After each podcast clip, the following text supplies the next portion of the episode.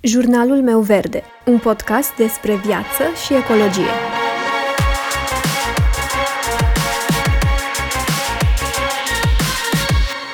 Bună, eu sunt Alexandra și tu asculți Jurnalul meu verde, un podcast despre viață și ecologie. Salutare, oameni buni! Continuăm astăzi seria de vorbă cu un Earthfluencer, cu Mădălina Preda. Mădălina este organizator profesionist și expert în planificare, lector, formator și speaker. Este deschizător de drumuri în domeniul organizării și planificării profesioniste în România, fiind persoana care a creat primul curs de organizare a locuinței din România. Așa că nu puteam să am un invitat mai potrivit, zic eu, să povestim despre organizare, planificare și nu numai, pentru că dacă stăm să ne gândim, în foarte multe situații, planificarea și organizarea sunt legate de un trai mai sustenabil. Însă vom discuta imediat mai în detaliu despre toate acestea. Nu mă mai lungesc și aș vrea să-i urez bun venit Mădălinei. Mădă, îți mulțumesc foarte mult că ai acceptat invitația. A, bună, doamne, eu îți mulțumesc atât de mult că m-ai invitat. Long time, no podcast. îți, îți apreciez foarte mult podcastul și mersi, Enor, că ai vrut să mai ai aici. Eu îți mulțumesc. Ce mai faci? Cum ești? Cum e să fii proaspăt mămică și mămică de patru? Da, proaspăt mămică de patru este foarte fain. S-a închis un cerc pentru mine. Nu știu, parcă toate lucrurile s-au așezat la locul lor. Dintotdeauna mi-am dorit și m-am văzut mămică de patru. Și uite, acum la 39 de ani a venit și puiul cu numărul 4 și e o minune. Și mă bucur din toată inima, este cea mai bună decizie pe care am luat-o. A fost așa cu frică, sarcină și naștere în pandemie, dar nu, chiar e, e fantastic. De 16 zile sunt cu ea, s-a născut și e foarte, nu știu, e foarte bine. Chiar, chiar, chiar glumeam cu soțul și spuneam, mamă, dormim mai mult de când a venit copilul decât înainte. Ce tare! da, e cu minte, doar, e, e ce trebuie, nu știu, ceilalți frățioare au întâmpinat-o cu, atâta, cu atâta dragoste, nu mai știu cum să mă ajute. Like așa, it's like a fairy tale, știi, e ceva frumos, ideal, fine. Ce frumos! Ce bine. frumos! Important e să fim sănătoși. Da, mă bucur foarte mult pentru tine, mă bucur foarte mult pentru voi și să fiți uh, cu toții bucuroși și sănătoși, că asta e cel mai important. Aia e, da.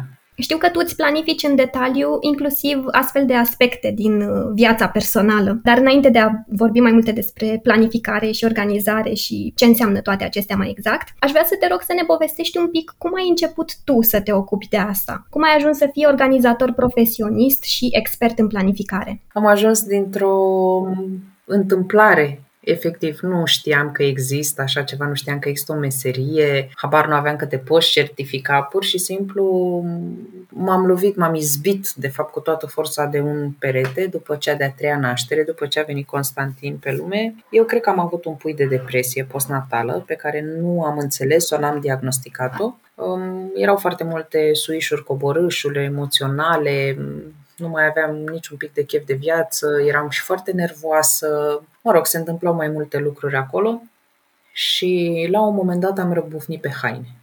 Mi se părea că am un morman nesfârșit de haine, sunt foarte, foarte multe, nu reușeam să, să le fac față deloc. Cu trei copii, nu știu, nu aveam niciun sistem pus la punct și am zis, nu știu, le dau, le arunc, le tai, fac ceva cu ele, că nu le mai suportam. Vorbesc serios, chiar așa era. Și am început să caut niște soluții cumva pe internet. Mereu am fost, cred, solution oriented și am dat peste Marie Kondo și am aflat că există termenul de organizare, nu știam că există așa ceva și mi-am comandat cărțile, le-am citit pe nerăsuflate, mi-a plăcut extraordinar de mult ceea ce propunea femeia asta. Eu oricum dintotdeauna am fost un fan al sistemelor uh, ăstora japoneze, modurilor de gândire japonez, asiatic, mm, rezona așa cu mine și am zis, ok, let's give it a go, hai să încercăm să vedem cum este cu Mariu ăsta.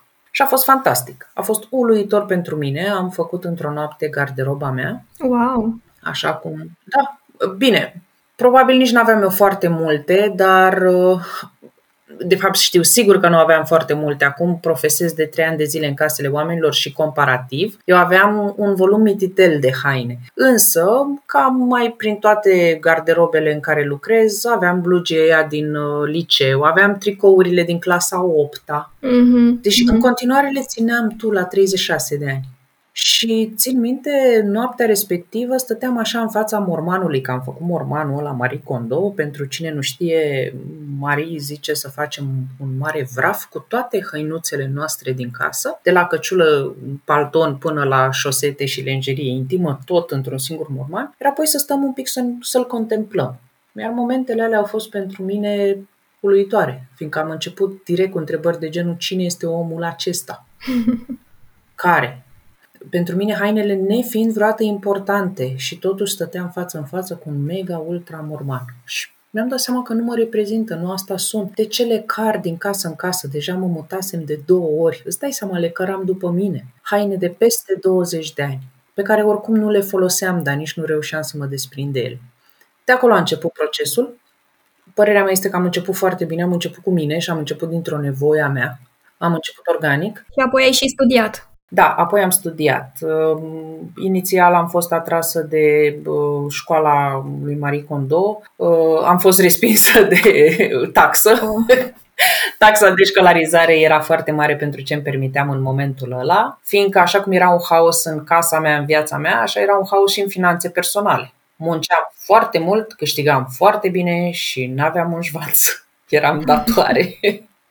Știi? Adică era o dezorganizare pe toate planurile, cum de altfel se și întâmplă. Și um, apoi am, uh, am descoperit că în afară de metoda Marie Kondo există metode cum să zic, mai adaptate stilului nostru vestic, estic, european, american, deci nu asiatic, și m-am certificat uh, internațional ca professional organizer, meserie care este recunoscută în majoritatea țărilor din lume. Profesez de atunci, acum mă certific în, uh, în dezorganizarea cronică a adultului, în uh, patologii, ADD, ADHD, hoarding, vorbim despre mai multe lucruri, acum mă specializez în lucrurile astea și este a journey. Este cel mai fain lucru pe care l-am făcut e, din punct de vedere profesional. E foarte bine. Foarte tare. Acum că mm, ai studiat uh, toate aceste lucruri, ne poți explica un pic ce înseamnă planificarea și ce înseamnă organizarea? Pentru că știu că foarte multă lume confundă, de exemplu, organizarea cu a face curățenie. Poți să-mi spui mai multe despre ce înseamnă, de fapt, organizare și ce înseamnă planificare? Da, ele sunt două lucruri separate, la fel cum organizarea este complet diferită de curățenie și, o să mai bag încă un factor în ecuație, sunt și organizarea și curățenia diferite de ordine.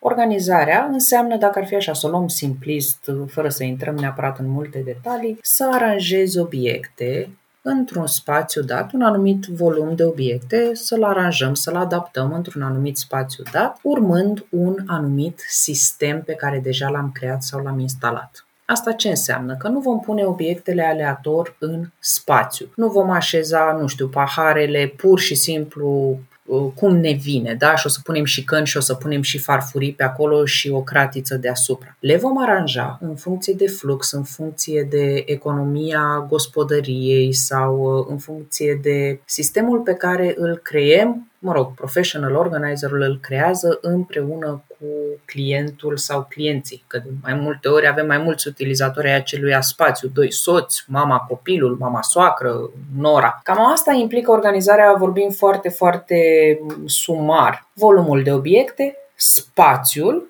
și sistemul, conform căruia noi așezăm acele obiecte în spațiul respectiv.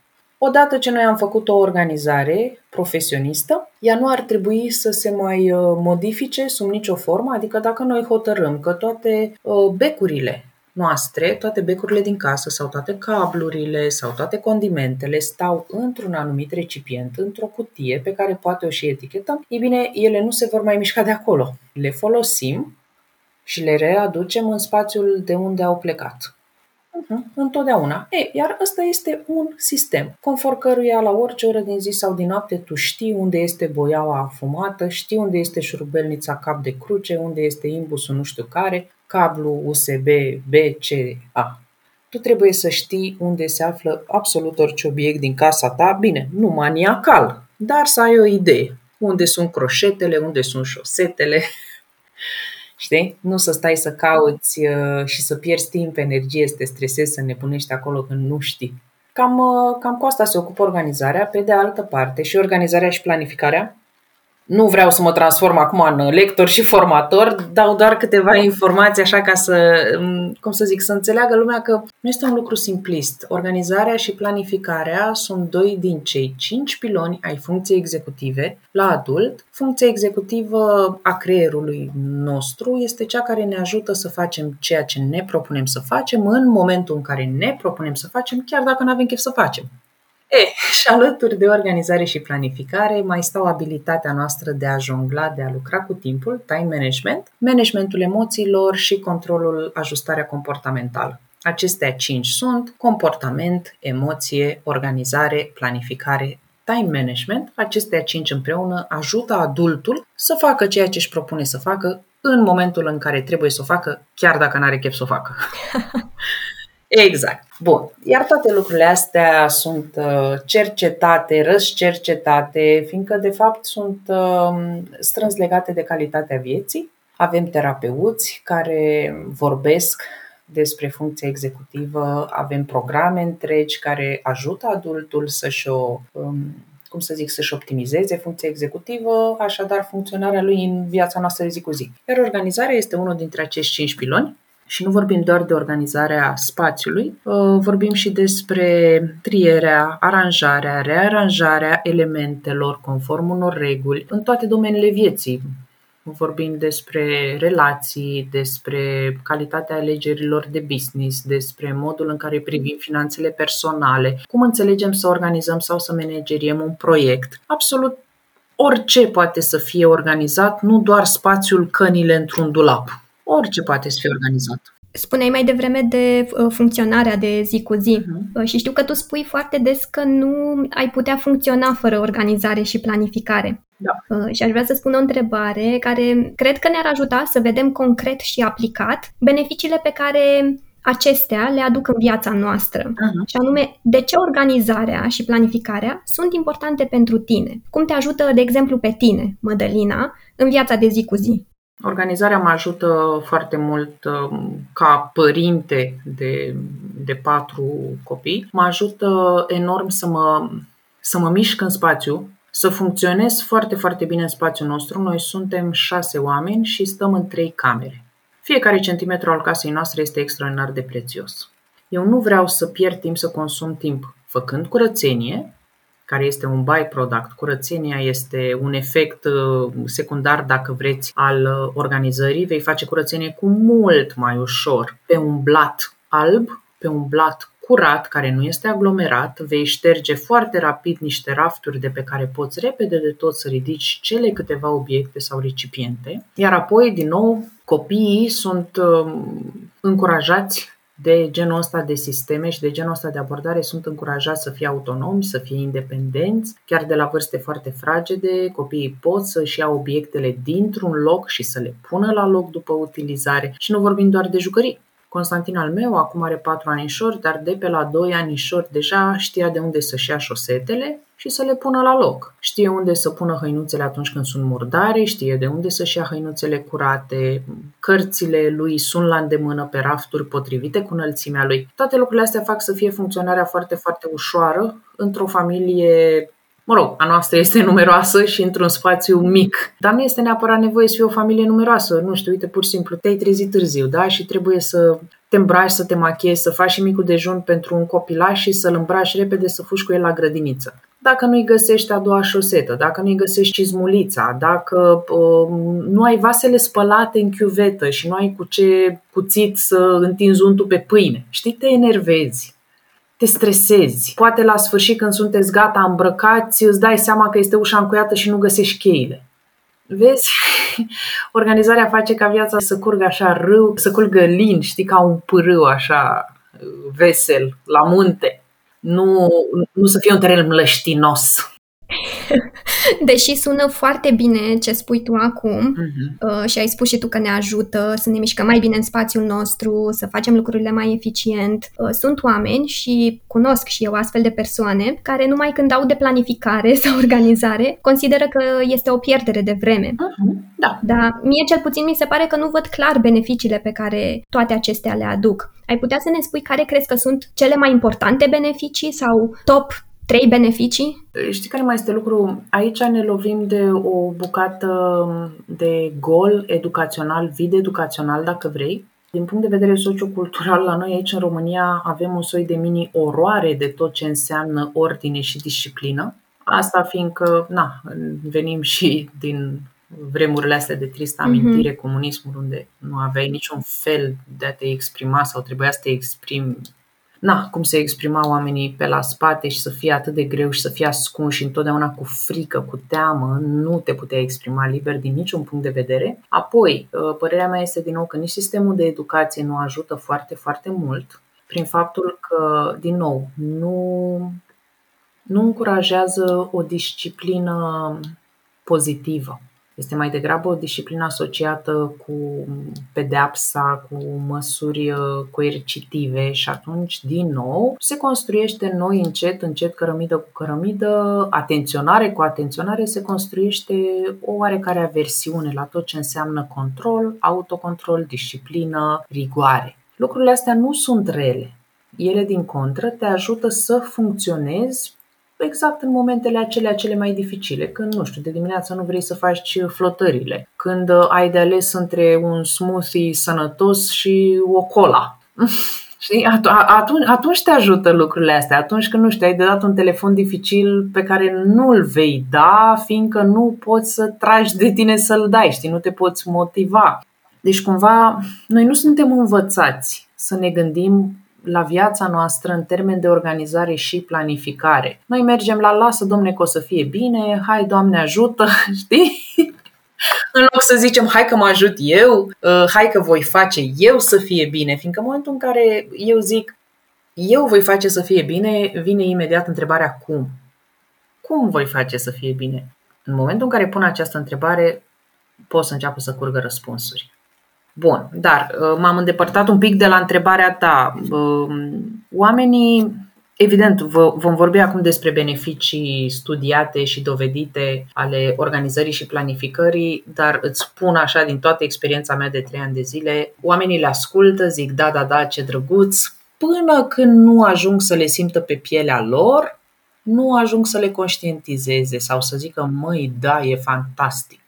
Unul dintre marile beneficii ale organizării este atenuarea stresului de orice tip. Fie că noi credem sau nu credem în stres. Există această tensiune, acest ritm extraordinar de rapid impus de viața noastră de zi cu zi, de societate, de joburi, de presiunea financiară, economică, pandemică. Organizarea, de fapt, vorbește despre control, asupra ta și asupra spațiului, despre siguranță și încredere pe care tu ți-o dai, manipulând spațiul și făcând alegeri foarte bune, ceea ce înseamnă că îți va da o stare de calm și va diminua stresul provocat de nesiguranță, lipsă de control. Bun, al beneficiu, un beneficiu foarte interesant și care va face să sclipească mulți ochișori. Conform studiilor, persoanele organizate au o situație financiară cu mult mai bună și au o rată de îndatorare cu mult mai mică. Oh, super!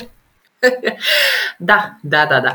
Ceea ce este și firesc, îți dai seama că dacă, uh, nu știu, să zicem, tu vrei să-ți vopsești unghiuțele în verde și știi că aveai o ojă verde frumoasă, doar că nu o mai găsești.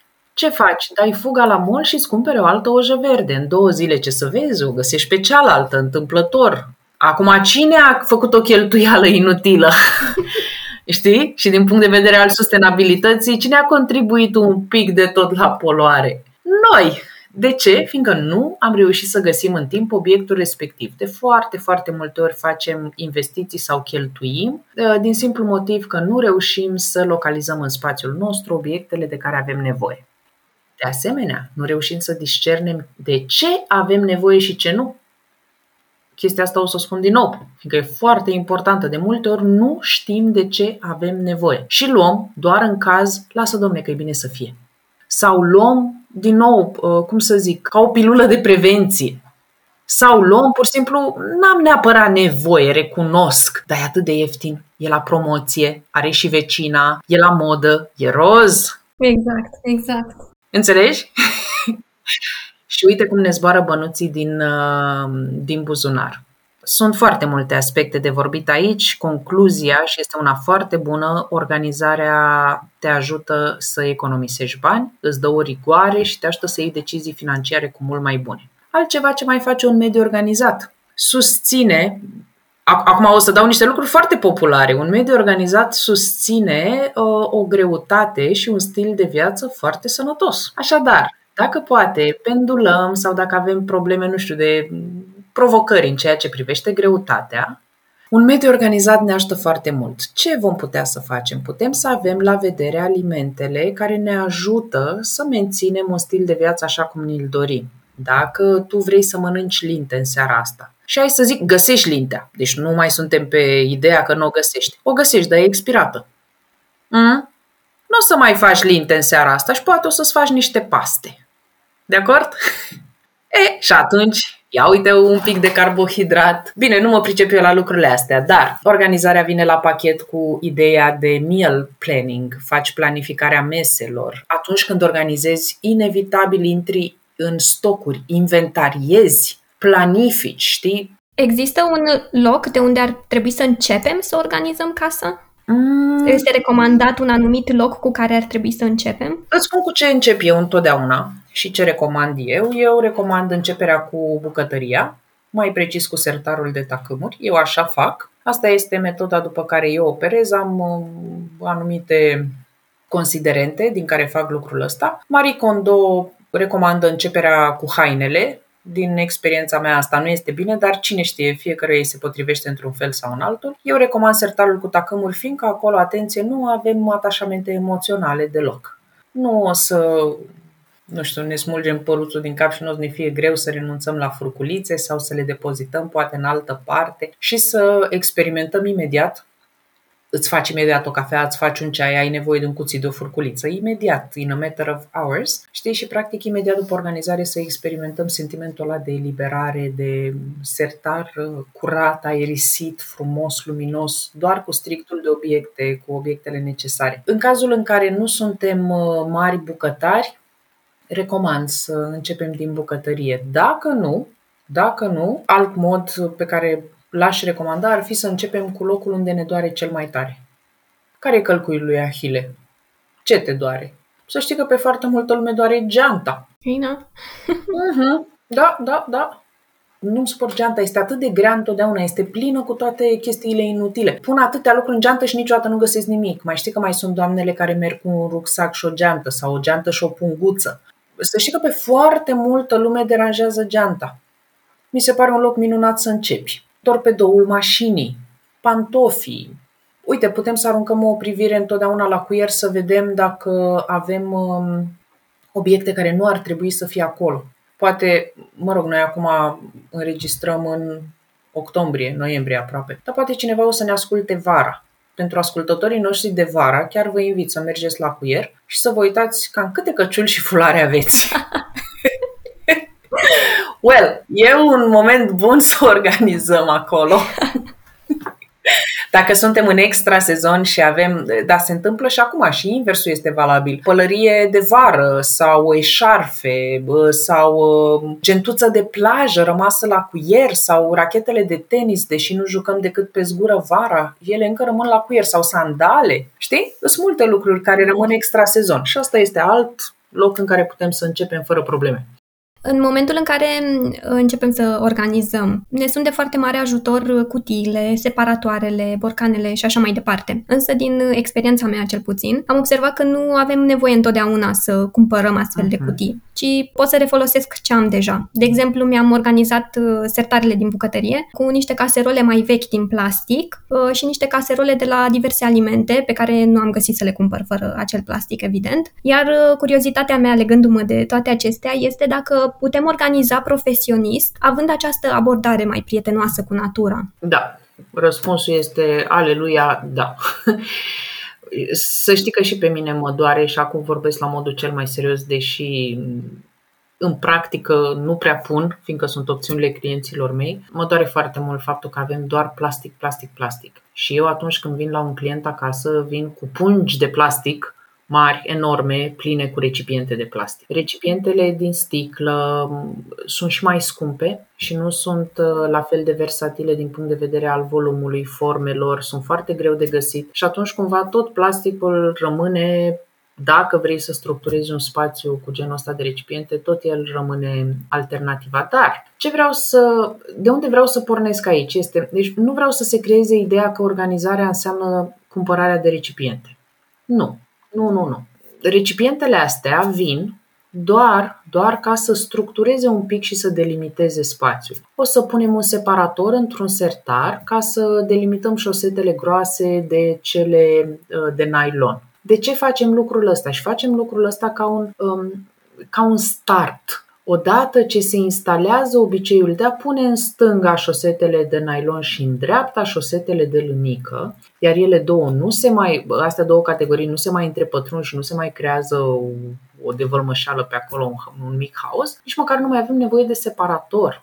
Exact așa cum înveți un copilaj să meargă. Știi că unele mămici folosesc un ham Știi? Ai, ai, ai, ai văzut mhm. hămulețul ăla de da, copil, da. așa. E, așa cum înveți un copilaj să meargă cu hamul, la fel poți să folosești separatoare sau recipiente la început până când creierașul nostru înțelege că fiecare obiect are locul lui, categoriile sunt separate, subcategoriile sunt separate, astfel încât noi putem să operăm ușor în spațiu. Ăsta se cheamă principiul de structurare al spațiului și se poate face fizic, creând aceste limite. Limitele sunt marginile cutiilor, recipientelor, sau putem pur și simplu să-l marcăm simbolic. Uite, pe bara de umerașe se pun niște mini-etichete ca să înțelegi când se termină fustele, ca să poți să reperezi ușor momentul în care se termină fusta, începe cămașa, începe nușa.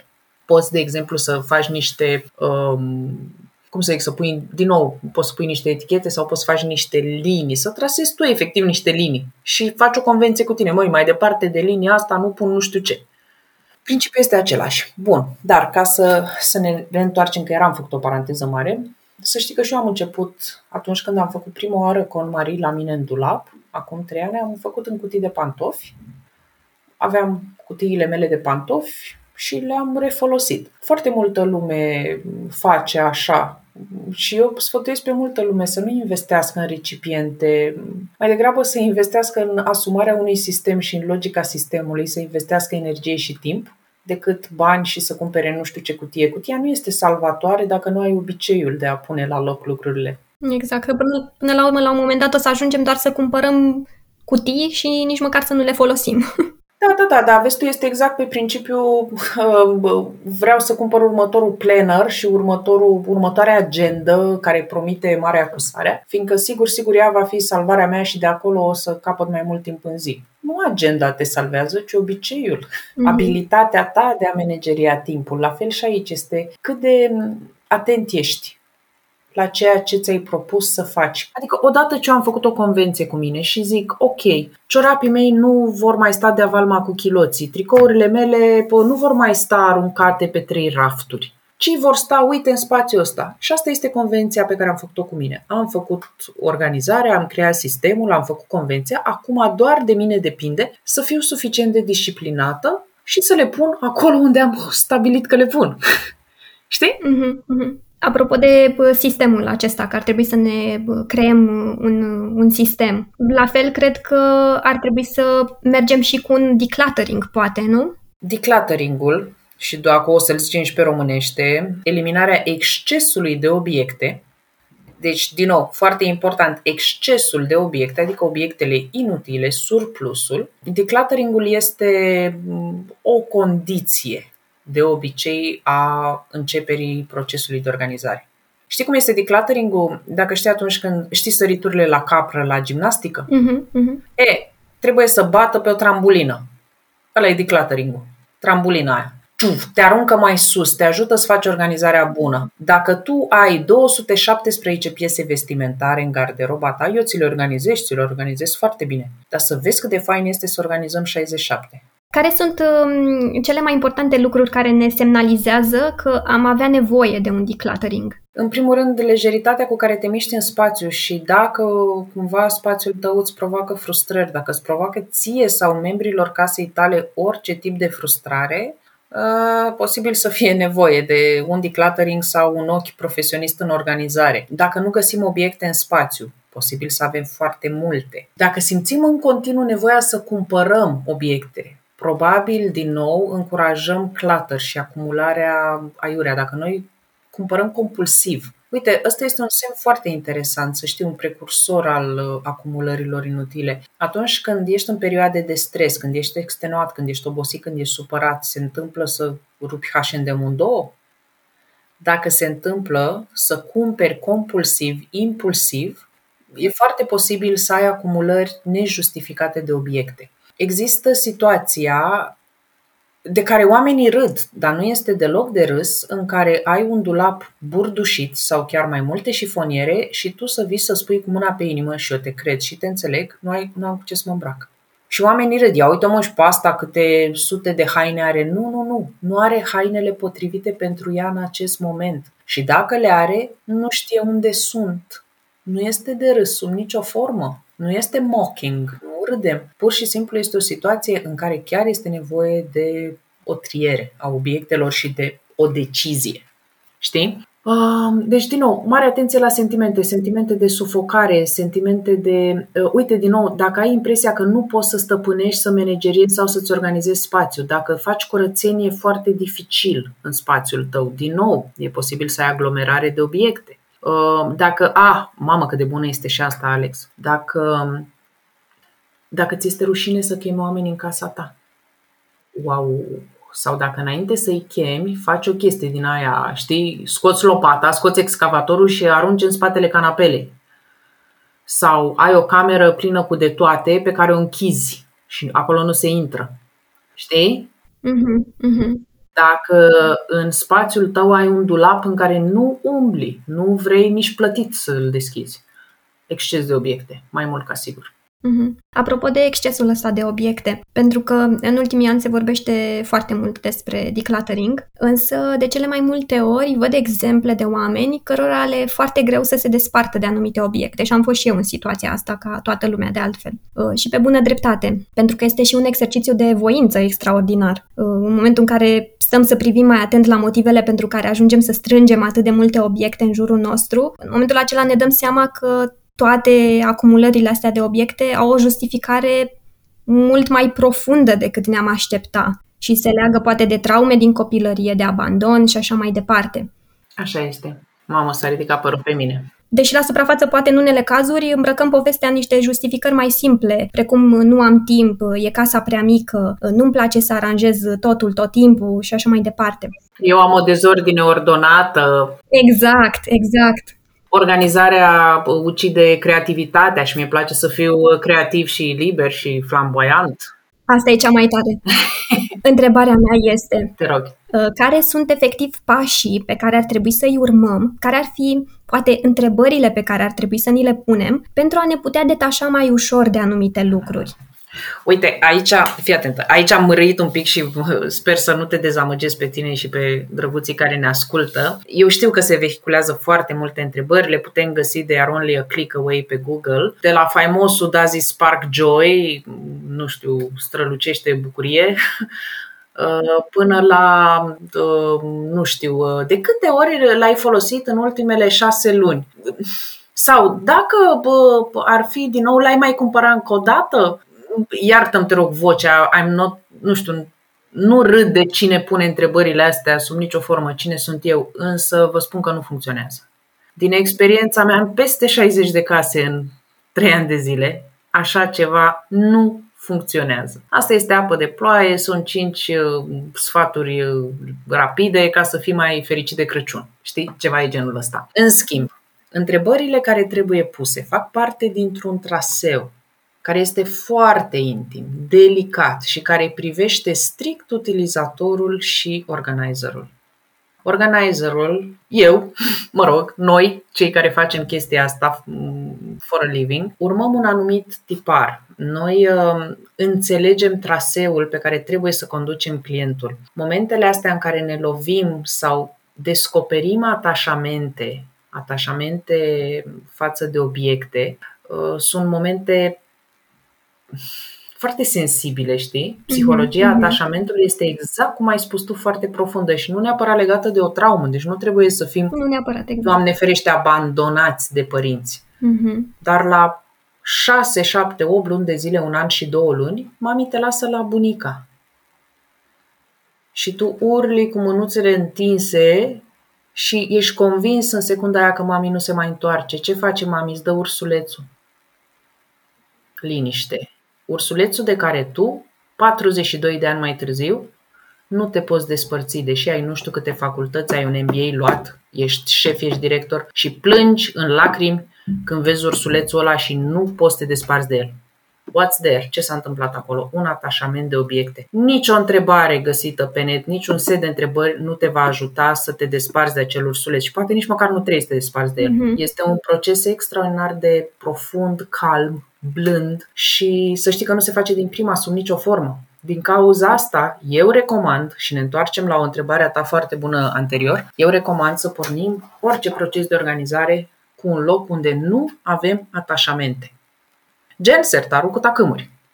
Românii sunt foarte atașați de haine, Alex. Românii sunt foarte atașați de genți, de pantofi, de mașini, de uh, bijuterii, practic tot ce ține de identitatea noastră vizuală exprimată în exterior, știi, ceea ce pot ceilalți să aprecieze. Ia uite și pe ăsta ce ceasare e, nu știu de care, ia uite ce sacou are, mm, știi? Ne definim și definim pe alții. Ne valorizăm și valorizăm pe alții în funcție de aceste obiecte exterioare, geantă, pantofi, mașină, ceas, telefon, tricou, polo și așa mai departe. Eu nu recomand să pornim cu hăinuțele și atunci și sub nicio formă, sub nicio formă să nu pornim cu, nu știu, scrisori, jucării din copilărie, vederi, ceea ce pentru alții ar putea să fie niște vechituri, pentru noi sunt potențiale răni deschise de o adâncime enormă.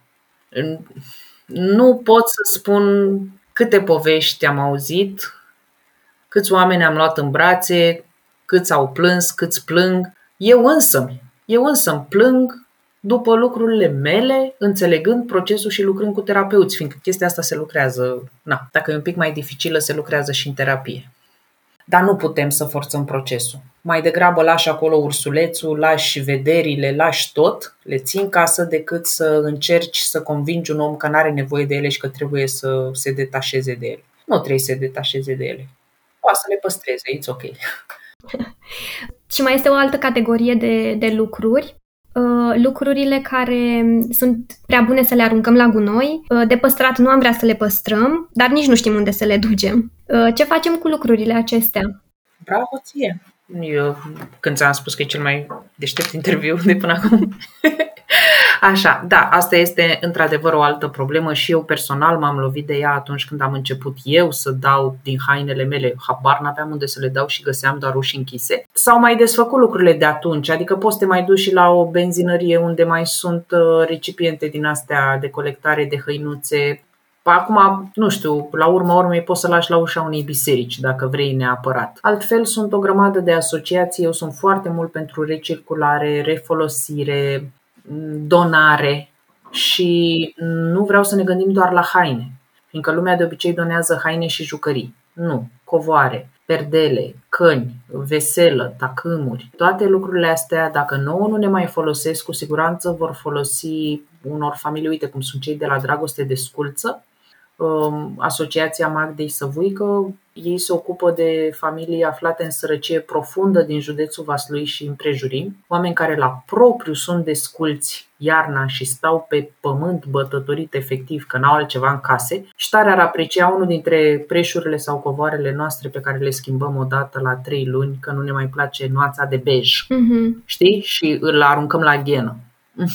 Este posibil să facem lucrul ăsta. Eu una ofer serviciul ăsta gratuit, preluarea obiectelor în exces, tot ceea ce clienții mei aleg să doneze, eu uh, donez în numele lor, tocmai ca să nu, cum să zic, ca să nu se plimbe ei cu saci prin București, uh, na, să nu, și fac eu lucrul ăsta în mod gratuit, e modul meu de a dona timp și energie și bani. Mm-hmm. Și uite, e și o faptă bună și rămânem practic și cu mai puține obiecte în casă, să ne mai împiedicăm de ele. Absolut. Da, și să știi că este cu mult mai ușor omule atunci când știe unde se duc obiectele. Vezi tu, încă noi mai avem foarte multă neîncredere. N-am să o niciodată, nu știu, aveam la un moment dat tot așa o situație de donare și doamna m-a întrebat, da, nu le văd luni pe OLX, nu-i așa? știi? Da oamenii vor oricum să știe că lucrușoarele lor alea, mai da, să știi că e firesc. Normal. că oamenii au muncit pentru ele, au investit bani, energie, tot. N-au stat cu copilul ca să facă bani de blugi. E, și acum când îi donează, vor să știe că nu o să beneficieze altcineva și nu o să monetizeze. Dar vezi tu, neîncrederea asta ne și împiedică de foarte multe ori să mergem noi înșine să donăm și să facem pasul ăsta. Și atunci ele fie ajung să ne aglomereze, fie ajungem să aglomerăm pe alții. Le trimit la mama, le A, trimit da. la țară. Dar lasă că le dau eu, le țin eu și le dau eu la am eu niște verișoare și... Uh-huh.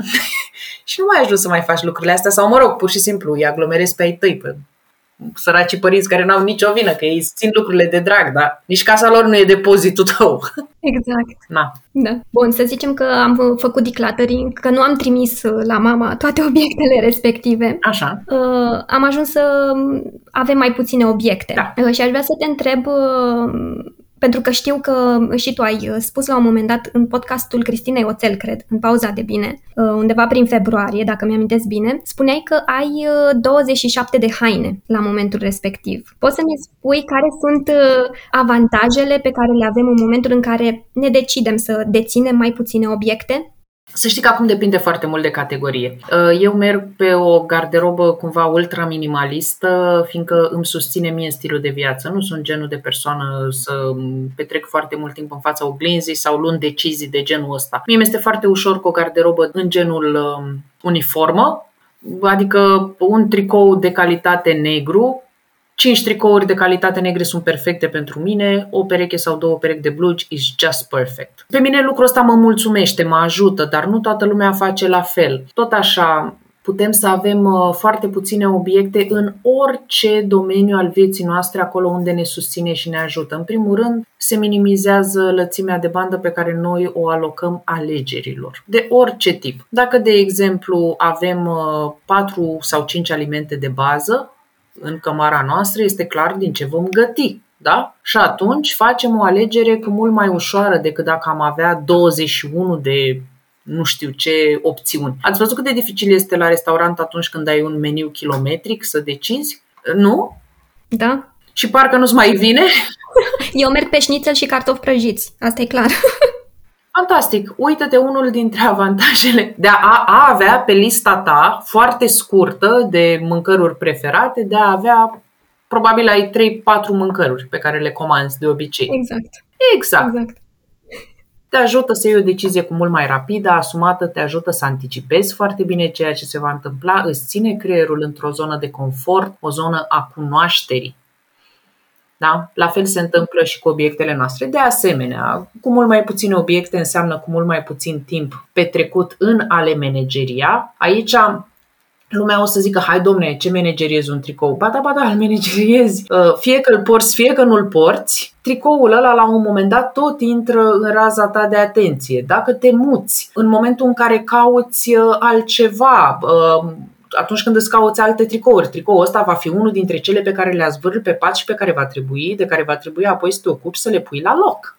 Și el va fi unul dintre ele. Asta este clar. Pe pretutindeni, Alex, pe pretutindeni, cu cât mai multe obiecte avem, cu atât mai mare este extenuarea decizională, cu atât mai mari sunt resursele pe care trebuie să le investim, cu atât mai multe lucruri trebuie să curățăm, să întreținem, să reparăm, dacă la un moment dat se strică, să înlocuim. Uite, o să vă mai zic o chestie foarte interesantă. O propun gândirii voastre. De foarte multe ori folosim obiecte pentru simplul motiv că le avem. Mm-hmm. Mm-hmm. Pentru simplu motiv că le avem. Dacă eu acum am să-ți dăruiesc ție o halbă de bere cu capac, e posibil ca tu, care nu ai halbă de bere cu capac și n-ai avut niciodată nevoie, să începi, nu știu, să îți faci limonadă, să-i găsești o utilizare. Înțelegi? Mm-hmm. Deși până acum tu ai funcționat foarte bine, perfect, fără o halbă de bere cu capac și nici măcar nu te-ai fi gândit vreodată să-ți cumperi așa ceva dacă nu mi se năzărea mie să-ți ofer. Vezi? Ăla este un obiect inutil în viața ta. Cum facem să nu mai ajungem din nou în același punct de dinainte, de a scăpa de lucrurile de care nu avem nevoie sau pe care nu le folosim. Ne ajută o bună planificare să facem asta? Să știi că sistemul în sine, deci organizarea profesionistă este, oferă un proces suficient de, sper să nu sperii pe nimeni, suficient de dificil, de anevoios, de solicitant, astfel încât să nu mai vrei să mai treci încă o dată prin asta. nu, nu, nu, nu, deci chiar lăsând gluma deoparte, uite, în momentul în care petreci 15 ore oh. într-o zi organizându-ți profesionist bucătăria, nu-ți mai arde să mai pui busuiocul nu știu unde. Înțelegi? și după ce plătești și nu știu câți bani, fiindcă organizarea profesionistă este un serviciu scump, ă, după ce și plătești și ai și stat și ai și muncit, nu-ți mai vine. Asta este unul și asta e așa, dacă vrei, pe partea de glumă. Doi, ă, serviciul de organizare profesionistă, dacă este nevoie să fie repetat, a fost un eșec. Se face o singură dată în viață. Exact așa cum spune Marie Kondo și nu o crede nimeni. Eu certific. O singură dată se face. În urma prestării acestui serviciu, clientul rămâne cu toate aptitudinile și abilitățile necesare pentru a implementa el singur sisteme de organizare și pentru a lua deciziile de menținere cele mai bune. Uite, de exemplu, vom vorbi în timpul procesului de organizare despre ce tip de cereale îți place să mănânci, câte grame are punga respectivă de cereale pe care tu o cumperi uh, și cam câte pungi mănânci tu pe săptămână. În momentul ăla, eu voi ști ce recipient să-ți pun, astfel încât, deși tu ai o singură punguță în momentul ăsta, recipientul ăla va acomoda trei pungi. Tu, poate mâine, după ce am plecat eu, ai să te duci la magazin și ai să-ți cumperi patru. O să ți le pui în recipient, așa cum am stabilit, și o să vezi că una rămâne pe din afară. A, alarmă! Ai să mănânci pungile respective patru, data viitoare când te duci la magazin știi că te o să cumperi trei. Uite cum încep și menții. Ai început singură să menții, fiindcă ești de acord cu sistemul. Îl înțelegi. Menținerea, deci dacă sistemul pe care eu l-am creat pentru tine este bun, menținerea vine organic. Plus, plus, plus, că uite, mă vezi cât de mult vorbesc, da? Deci eu sunt așa, un șuvoi nesfârșit. Nu vrei să știi cum vorbesc în momentul în care organizăm împreună. și câte întrebări îți spun și cum caut să deschid mințuca. Iar clientul are de obicei atât de multe ahauri, fiindcă oferă atât de multe unghiuri, atât de multe perspective, una face click. Una îți garantez că face click. Deci nu, nu există. Uite, asta e foarte tare pentru că, practic, și când te duci la cumpărături, tu nu o să mai nu. cumperi chestii de care nu ai nevoie, nu. pentru că nu ai unde să le pui. Nu ai spațiu, deci nu ai unde să le pui. Exact. Bingo! Bravo! Hai! Și așa ajungi să îți planifici uh, poate și mesele și să faci mai puțină risipă alimentară, de ce nu? Eco! Să știi că foarte multă lume începe și face uh, meal planning după, după organizare. Foarte interesant. Mai bine de un sfert din clienți cred că fac meal planning după organizare. Bine, noi și vorbim despre asta în timpul procesului, dar uh, multă lume face, mi se pare că este un byproduct. Vine ușor la pachet. Fiindcă, de fapt, tu practic planifici când tu știi că, uh, nu știu, mai ai nevoie de un pachet de făină și nu mai știu ce mălai și nu mai știu ce linte fasole, practic deja ți-ai făcut planificarea. Când le scrii pe alea, na, așa învățăm frumos și noi să facem listuțe, le scrii pe alea și ghiși ce, deja ți-a venit în cap mâncărica de fasole, mâncărica de linte pe care o faci nu știu când. Deja este un mugure de miel, de miel planning. Cred că ni se întâmplă de foarte multe ori însă să spunem că suntem uh, extrem de ocupați. Acum vorbim nu neapărat de uh, momentele în care avem un profesionist care ne ajută și în urma discuției cu acesta ne facem și planul de mâncare, de exemplu. Dar ni se întâmplă de foarte multe ori să spunem că suntem ocupați și că nu avem timp să planificăm. Mi-ai dat la fileu mingea preferată. cum ne facem timp? Cum găsim timp pentru lucrurile pe care le considerăm importante? Păi, atâta vreme cât spunem că nu avem timp, lucrul acela nu este important. Chestiunea asta este extraordinar de simplă. Uh, o să dau un exemplu neplăcut, dar real. And it happens. În viața mea s-a întâmplat. Nu mie, dar mamei mele. Primești un diagnostic primești un diagnostic rău, urât, care te îngrozește. Da?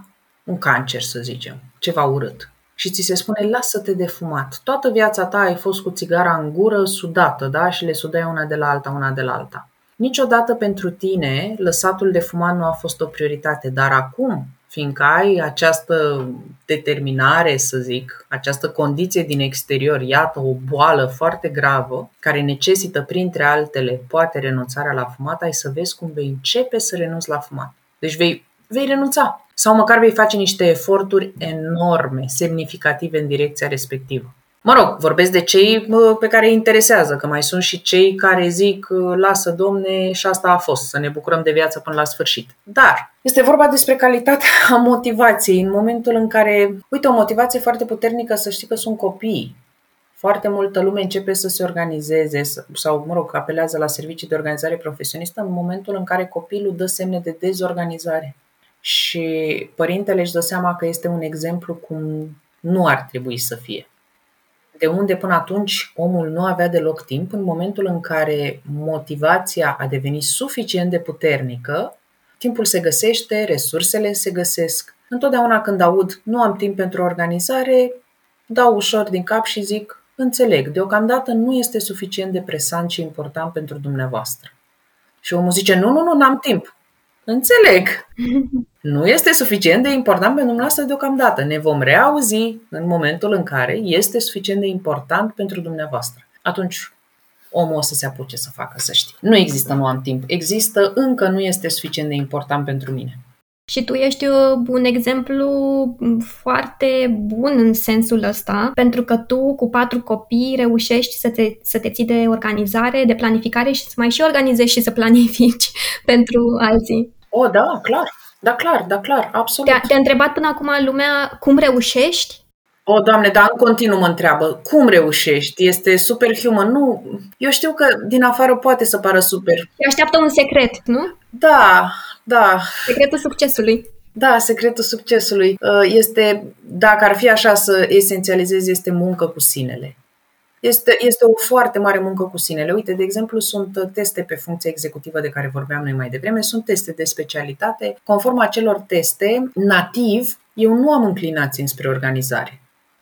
Nu am. Eu am învățat organizarea, am deprins-o. Așa cum și eu o predau, la fel și mie mi-a fost predată, am învățat-o, am exersat-o și mi-a intrat în sânge, în sistem, dacă vrei. Absolut orice pe lumea asta și chiar aș vrea să pornim cu încrederea asta. Absolut orice poate să fie învățat de absolut oricine cu o minte sănătoasă, funcțională, știi? Dacă nu avem un deficit de învățare, putem să învățăm orice vrei tu. De la hieroglife, la fizică cuantică, la orice la organizare, la planificare. Iar apoi, evident, este o chestiune de a le aplica. Tu le-ai învățat, le-ai deprins, acum trebuie să le și aplici cu consecvență până în momentul în care ele devin un stil de viață. Iar atunci când devin un stil de viață, deja se văd roadele. Uite, Bucata din discuția noastră pe care prietenii noștri n-au auzit-o era bucata în care eu îți povesteam că zilele astea am, mă rog, nu am eu, fetița mea cea mică nou născut are o problemă de sănătate. Știi? Asta ți-am povestit eu ție înainte de, de podcast. Iar lucrul ăsta, mie practic mi-a dat planurile peste cap. A trebuit să mut ora de înregistrare cu tine, a trebuit să mut ora de live cu altcineva. Multe lucruri s-au mutat. Nu sunt așa cum ar cum, așa cum am planificat eu, nu știu, de, noi ne-am planificat de câtă vreme, de aproape o lună ne-am planificat chestia asta, întâlnirea noastră. Bun, s-a dat peste cap cu o zi înainte. Flexibilitatea este unul dintre principiile planificării și cumva trebuie să înțelegem asta, nu o să ne iasă lucrurile întotdeauna, nici în organizare nu ies lucrurile întotdeauna, dar tu trebuie să setezi, tu trebuie să fii setat mental și să execuți ceea ce ți-ai propus și să poți să treci la planul B dacă, Doamne ferește, se întâmplă ceva. Așa reușesc eu, așa reușesc eu și așa reușește na, toată lumea cu care nu, nu că lucrez eu, că mai sunt și alții care lucrează, dar toată lumea care începe și devine interesată de chestia asta de planificare și organizare. E nevoie de o anumită disciplină, dar rezultatele sunt fantastice. Ai creșteri foarte mari, nu știu, ești foarte eficient, faci foarte multe lucruri faine și cel mai bun, știi ce este? Ai foarte mult timp liber pentru tine. Foarte tare. Da, eu asta vreau. și asta vrem cu toții. Vrem să avem timp liber să nu fie nimic de muncă, să nu fie nimic de făcut. Să stăm noi cu copiii, cu viața noastră. Da. Mă dă, uh, tu ești un exemplu foarte bun și uh, sper că discuția noastră poate a inspirat măcar pe cineva, măcar o persoană, să facă o mișcare în direcția asta și, în primul rând, să creadă că se poate. De asta am și întrebat de tine ca, ca exemplu. Cu mare drag, se important. poate. Uite, vezi, se poate și când ai copilașul bolnav, chiar se pot, se, se pot face lucruri. Important e, exact cum spui tu, noi să crezi. Nu suntem roboți ăștia care planificăm, care organizăm și oricum, by the way, din punctul meu de vedere, orice părinte are abilități foarte mari de planificare și organizare. da. Că nu, nu reușești să faci față dacă nu planifici, dacă nu te organizezi ca lumea. Deci orice părinte le are. Și pentru că ne apropiem de final, aș vrea să te rog să ne recomanzi niște cărți, poate despre organizare, planificare sau, nu știu, orice alte titluri care crezi că ne pot ajuta să ne simplificăm viața. Uh-huh. Eu am să vă recomand cu tot dragul uh, orice lucrare scrisă de Dominic Loro. Ai citit? Uh, nu. Ok. Uh, Dominic Loro, Arta simplității o carte foarte faină, fiți atenți. Arta de a pune lucrurile la locul lor. O, oh, ce bine sună! Nu râdeți de titlu, știți cât de minunată este cartea? Este o frumusețe. Deci, arta simplității, arta de a pune lucrurile la locul lor. Ce mai are? Arta esenței.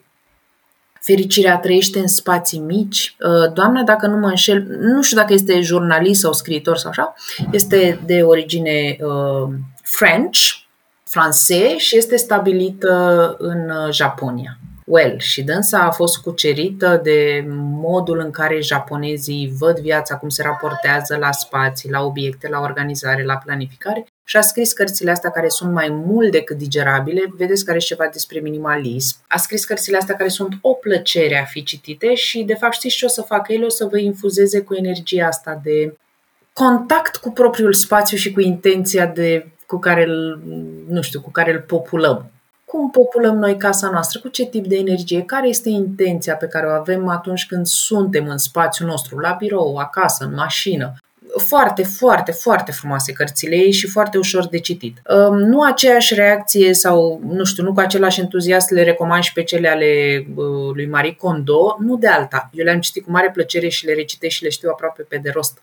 Multă lume spune mai ales despre uh, magia ordinii, spune că este un pic greoaie sau prea filosofică sau prea îndepărtată de stilul nostru de gândire și sunt de acord. Este posibil ca pentru un est european din spațiul postcomunist să fie departe, departe filosofia sau, mă rog, modul de abordare a lucrurilor al lui Marie Kondo, dar uh, și cărțile ei, The Magic of Tidying Up, Spark Joy, pe amândouă le recomand, are și o cărticică pentru copii. Ce mai are? A, uh, are The Magic of Tidying Up, cred, ediția pentru muncă, pentru birou, din nou și ea a fost tradusă în România. Ah, ce tare!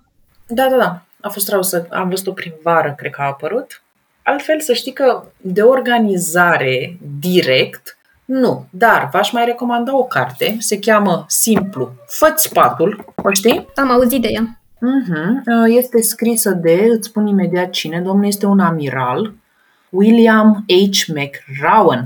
McRowan amiral sau oricum ceva sus de tot prin armata americană. Amiral, așa, hai că am știut eu ce e domnul. Bun. E, iar cartea asta de fapt este o colecție de, nu știu, 10-12 sfaturi venite din viața militarilor, a mărinilor, ăstora SEALs, Marines americani, sfaturi practice. Unul dintre ele, cred, al doilea sau al treilea este făți patul. Make your bed.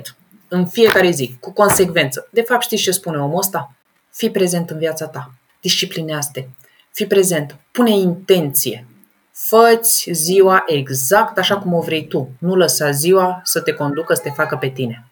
Foarte interesant și asta este o lectură rapidă, simpluță, este scrisă, na, ăsta săracul e militar, nu este Dostoevski. O plăcere. Vă recomand și pe asta, este indirect de organizare, e mai degrabă de mindset, foarte interesantă. Super, sună foarte bine toate titlurile. Eu am să las oricum uh, titlurile acestea în descrierea episodului. Uh-huh. Mulțumim foarte mult pentru recomandări. Cu mare drag. Și mulțumesc tare mult, Mădă, că ai acceptat invitația Aoleu. în podcast. Dar de când o așteptam, credeam că nu mă mai inviți.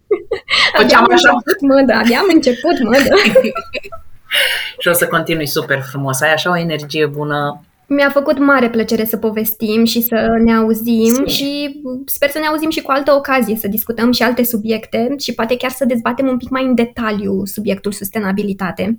Absolut, absolut. Cum să nu uite? Să știi că putem să vorbim despre ce obiecte putem să triem, știi, fiindcă și acolo sunt listuțe. Oamenii de obicei zic, bine, bine, și dacă nu lucrezi cu un organizer, totuși ce fac? Există soluții, putem să vorbim despre nu știu, editare în diverse cămări și funiere. Avem ce să facem, Alex. Mm-hmm. Avem. Perfect, it's a date.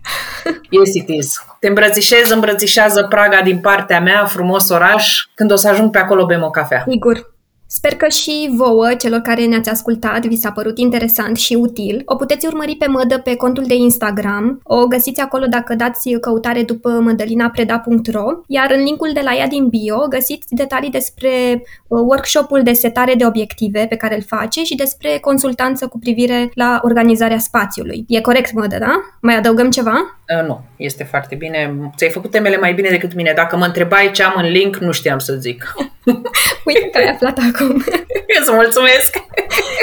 Sună interesant! Super! Am să las oricum toate aceste detalii în descrierea episodului. Uh, sper că v-a plăcut acest episod din seria de vorbă cu un Nerdfluencer. Vă invit să dați like, subscribe, follow sau share dacă v-a plăcut. Vă mulțumim dacă ne-ați ascultat până aici, iar noi ne auzim data viitoare. V-am pupat!